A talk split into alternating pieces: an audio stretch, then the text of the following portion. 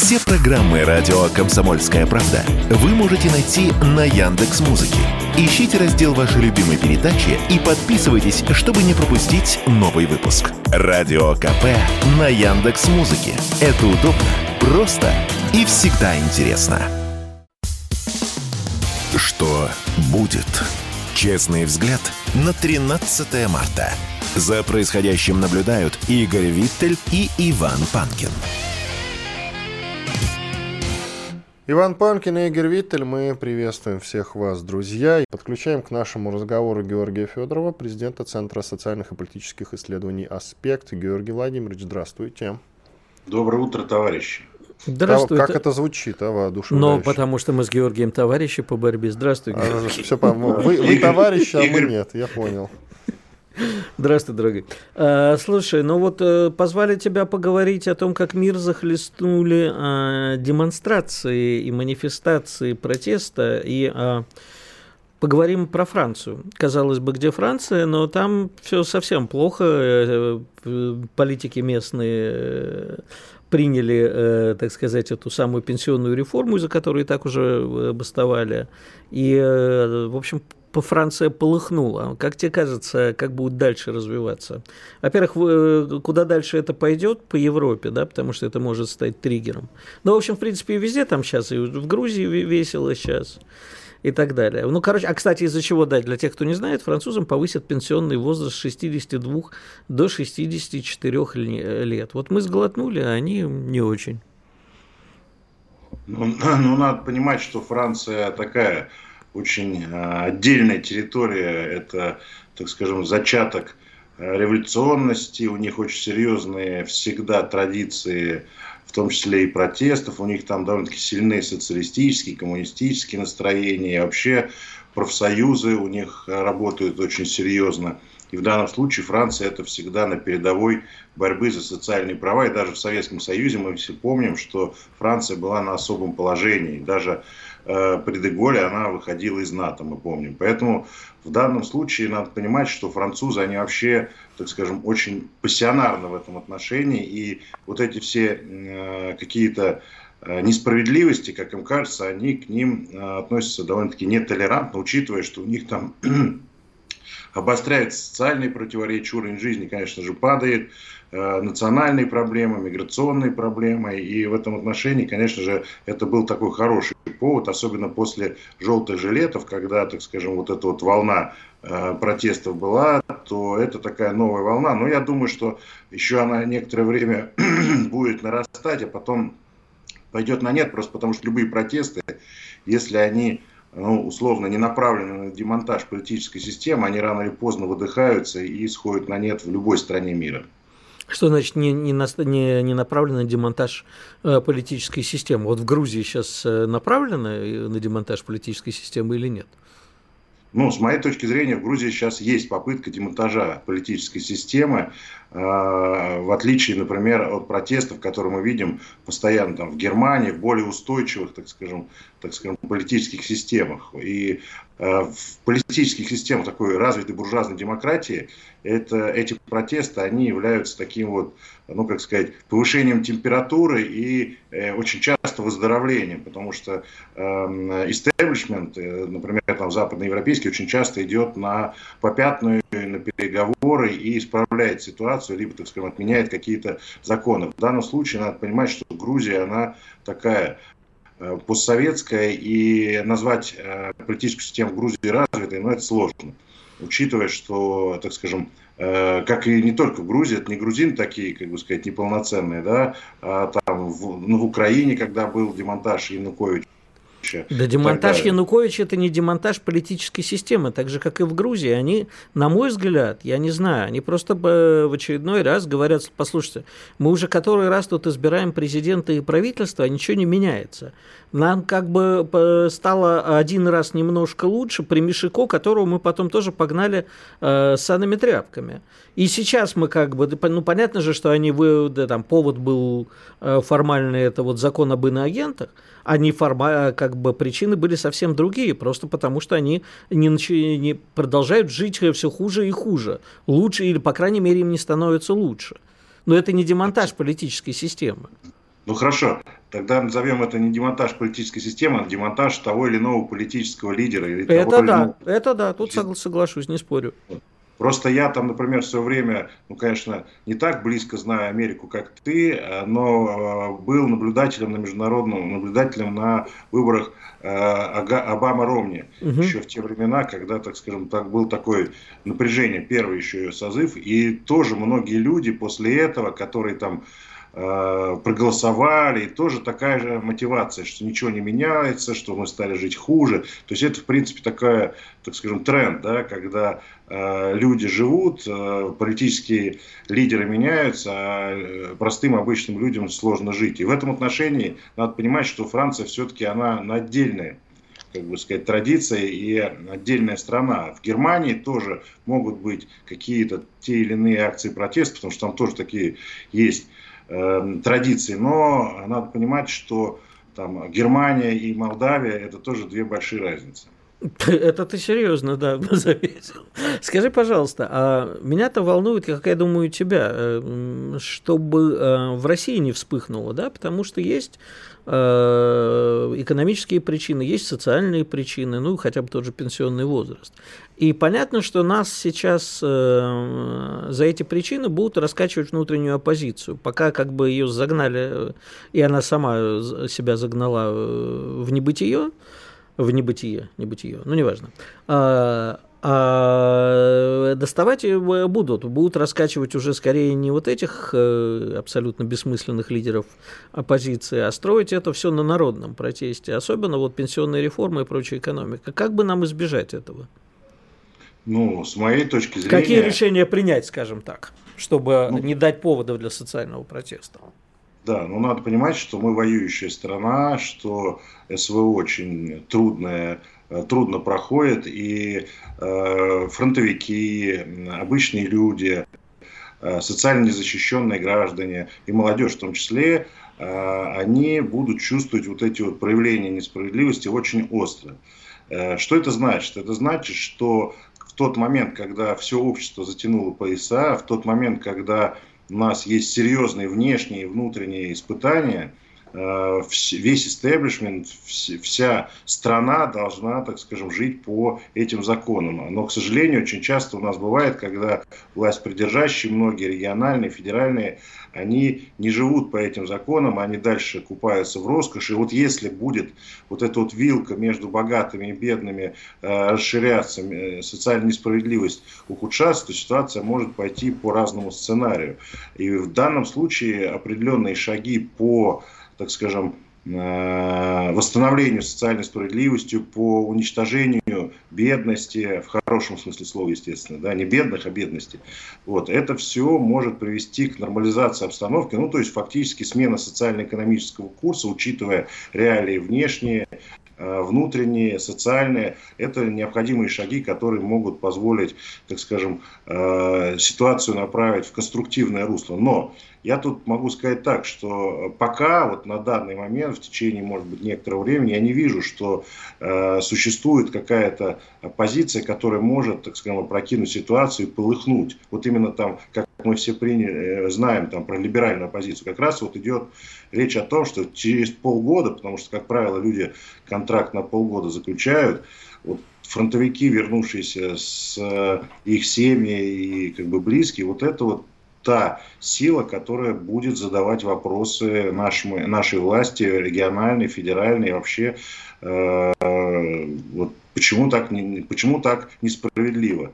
И, конечно же, э, пенсионная реформа, особенно вот на таких вот э, контрасте, как во Франции, я думаю, надо возвращать обратно и закрывать ее, и переходить к э, тем стандартам, которые были.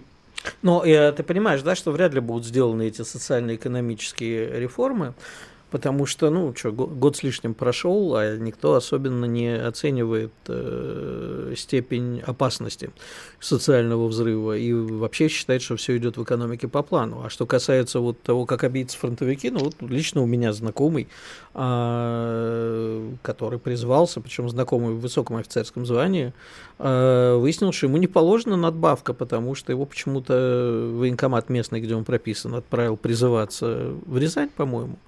Вот. И э, он отправился туда. Теперь ему говорят, а вы не служите. То есть человек находится в зоне боевых действий, а ему говорят, а вы у нас... А мы можем э, озвучить э, имя? Я сейчас пока не готов озвучить, потому что сейчас, по-моему, решили этот вопрос. Я просто не хочу человеку причинить понятно, лишнее понятно. это самое. Но если надо, будет озвучу. Конечно. А, но дело в том, что это не единственный случай. Понимаешь, можешь, ты прекрасно знаешь, это происходит регулярно.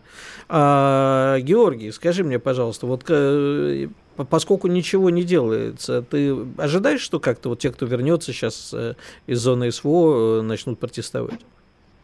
Ну, они не протестовать, это, это та политическая сила потенциальная, которая может э, протестовать, и причем самое интересное, эти протестанты будут отличаться качественно от тех людей, которые там называются хипстерами или там либеральной нашей оппозиции. Люди, которые прошли боевые действия, это та сила, которая, если она не будет удовлетворена, она может направить свою энергию в разные русла. Ну, мы помним, например, э, в истории было много таких вот, э, так скажем, случаев, когда фронтовики формировали ту или иную политическую силу, и даже иногда не очень самую славную. Хорошую, Георгий Владимирович, да? давайте прервемся, оставайтесь с нами, после перерыва продолжим. Георгий Федоров, президент Центра социальных и политических исследований «Аспект».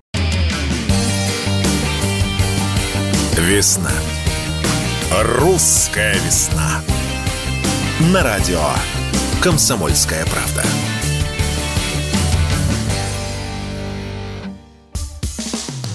Что будет? Честный взгляд на 13 марта. За происходящим наблюдают Игорь Виттель и Иван Панкин. Иван Панкин, Игорь Виттель, что-то мы заговорились в перерыве, чуть не опоздали на эфир. С нами по-прежнему Георгий Федоров, президент Центра социальных политических исследований АСПЕК. Георгий Владимирович, давайте продолжим. Скажите, пожалуйста, я хочу вам, конечно, такой полувоенный вопрос задать по поводу того самого самолета, который летал в выходные рядом с нами. Э, репетировал, как подают это в СМИ, в том числе в зарубежных, репетировал ядерный удар по России. И тут плюс новости про экономический кризис, грядущий из Соединенных Штатов Америки, откуда еще. Скажите, пожалуйста, куда мы идем? А такой довольно общий вопрос, но тем не менее. Ну, надо понимать, что ничего такого особенного вот с этим самолетом я не вижу, просто потому что всю историю взаимоотношений так скажем, между, например, Советским Союзом и Соединенными Штатами Америки блоком НАТО были такие вот военные игры, да, назовем это так, которые, так скажем, как с нашей, так и с той стороны происходили постоянно и регулярно, особенно, так скажем, во время э, холодной войны, когда это было обострение. И куда мы идем? Мы идем в холодную войну, в гонку вооружений, мы идем в эскалацию напряженности в мире, потому что если в тот период времени, когда был Великий Советский Союз, был второй полюс, который боялись, который был очень серьезно военно-технически, экономически э, сильным, и полмира фактически ориентировался на нас, фактически полмира на них, то это было такое противостояние равных. То сейчас у наших западных оппонентов – у них э, иллюзия такая строится, что Российская Федерация одна, она слабая, она экономически заблокированная. Исходя из этого можно поиграть мускулами, что, кстати, с моей точки зрения, большая глупость, потому что если посмотреть союзников Китая, если посмотреть другие страны, которые так или иначе все-таки с нами экономически, так скажем, и политически взаимодействуют, то это не совсем верно, да, но тем не менее западные страны пытаются продавить нас по всем направлениям, по экономической, по социальной, по политической, санкционной и в том числе и военной. Вот скажи мне, пожалуйста, значит, там, где собираются продавить, э, во-первых, как тебе кажется, история с Грузией, э, дойдет ли это все до атаки на Абхазию и, возможно, Южную Осетию? А во-вторых, все выходные мы наблюдали опять обострение в Нагорном Карабахе. И э, я думаю, что чем быстрее, э, чем ближе выборы в Турции, тем тоже будет больше э, провокаций там. Тем более, что сейчас э, там уже возник э, такой э, конфликт, что сильно обвиняют еще и Иран в различных всяких историях. Тем более, что Иран тут э, оказался, отказался предоставлять Израилю свои взлетно-посадочные полосы. Для, так сказать, э, военного общения с Ираном. А, двойне Азербайджан отказался, да. В общем, все там заварушка может, особенно э, учитывая, что, в общем, может быть, в Абхазии мы и не будем отвечать, а в Карабахе мы там и наши миротворцы, и, в общем, в Армении стоит наша военная база. Ну, надо понимать, что все вот эти горячие точки, они, может быть, и заморожены, но все равно это вулканы, которые могут в любой момент быть разморожены, так скажем, и начать э, извергаться. Э, Приднестровье, Карабах, э, Осетия, Южная, Абхазия – это все те э, точки, которые неразрешимые, в которых существуют неразрешимые противоречия и которые уже имеют опыт серьезнейшего военного столкновения. Э, и если вспомнить, это уже длится там в течение десятилетий, да, из после развала Советского Союза, то пока, так скажем, эти противоречия не разрублены, не разрешены, так скажем, э, никак не не продвинулись с точки зрения разрешения этих конфликтов. Поэтому в Грузии ситуация может измениться тогда, если, например, нынешнее политическое руководство уйдет, а на его место придут сторонники, например, Саакашвили, и да, они могут э, устроить, если не вторжение какое-то, потому что для этого нужны силы, для этого нужна поддержка, как в свое время Саакашвили накачивали, но какие-то провокационные вещи, дестабилизацию ситуации, это, конечно, может быть.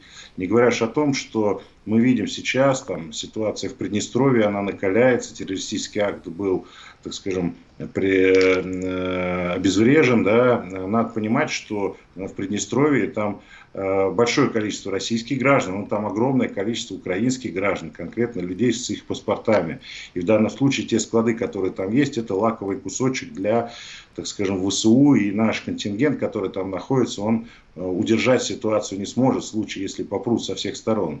Вот. И в данном случае, например, протесты в Молдавии нам очень нужны и очень устраивают просто потому что, э, потому что э, ситуация ослабляет Молдавию. Я, кстати, человек, Подожди который... секундочку, я тебя перебью. То есть ты хочешь, сейчас, э, скажу так, выступить э, на стороне Запада и сказать, что за протестами в Молдавии стоим мы? Нет, я говорю о том, я совершенно об этом не говорю потому что всех тех, кто мог стоять за протест, уже оттуда депортировали. Вот, например, я депортирован из Молдавии несколько лет назад и не могу туда въездить хоть 25 лет. И я знаю много людей, российских политологов, людей, которые... Леша связаны... Мартынов наверняка, да. Да, да, Леша, все Дарью они... Асламова оттуда еще года 3-4 да, да, назад абсолютно. выдворили. Да. Поэтому в данном случае просто то, те внутренние социальные противоречия внутри Молдавии, они направлены против нынешнего прозападного правительства. И в данном случае нам интересно, чтобы эти протесты продолжались, для того, чтобы вот это вот прозападное правительство, которое хочет вступить в Румынию, которое хочет вступить в НАТО, которое агрессивно относится э, к нам, к Приднестровью, чтобы оно ослабло. Это не говорит о том, что мы за этим стоим, но это нам выгодно. Да? Конечно, данном... вместо слабого прозападного правительства придет сильное прозападное правительство, которое, наконец, наконец, в смысле, э, для, для них, наконец, а не для нас, решит, что пора с Приднестровьем кончать. А я думаю, что вот в данном случае мы, как всегда, ставим не на тех. Нам почему-то кажется, что снесут Майю Санду, а вместо нее придут какие-то люди более трезвые, более пророссийские. Да не будет этого никогда. Ни в Грузии, ни в Молдавии, ни в Армении. Пора с этим заканчивать. А в Армении, вот в Карабахе нас сейчас однозначно провоцируют. Уже обвиняют э, российских миротворцев, что мы там пропускаем грузы и э, нарушаем, так сказать, э, не права азербайджанцев, ну, скажем так, э, э, равновесие это нарушаем, а пропуская армян с грузами в сторону Нагорного Карабаха и прорывая эту блокаду фактически. Ну, надо понимать, что в Карабахе и в Азербайджане есть внешний актор, который играет свою игру Турция, как ты правильно сказал. То есть в данном случае нужно э, смотреть на то, Э, что выгодно Эрдогану именно, да, учитывая выборов, учитывая то, что у него там непростая обстановка и так далее и тому подобное. И в данном случае надо понимать, что тот карабахский военный последний конфликт, ну, фактически управлялся оттуда. И в данном случае нам нужно переключить свое внимание, в том числе и на Турцию, не, так скажем, с распростертыми объятиями, там, братушка Эрдоган, мы с тобой одной крови, да, а надо понимать, что это довольно-таки активный, довольно-таки профессиональный, идеологически мотивированный, сильный противник. Вот так бы я поставил вопрос. А по поводу Молдавии, там ситуация такая, что э, сейчас мы не можем планировать там на какие-то э, долгие количество лет ситуацию, как она будет развиваться. Но нам выгодно, чтобы, например, в короткий период, э, период времени ситуация там подвисла и ослабла. Если нынешнее руководство уйдет, то это в определенный политический кризис, социальный кризис подтолкнет Молдавию, и ей будет не до Приднестровья, и ей будет не до того, как там с НАТО действовать, а э, самим бы разобраться. И в этом отношении, учитывая, что там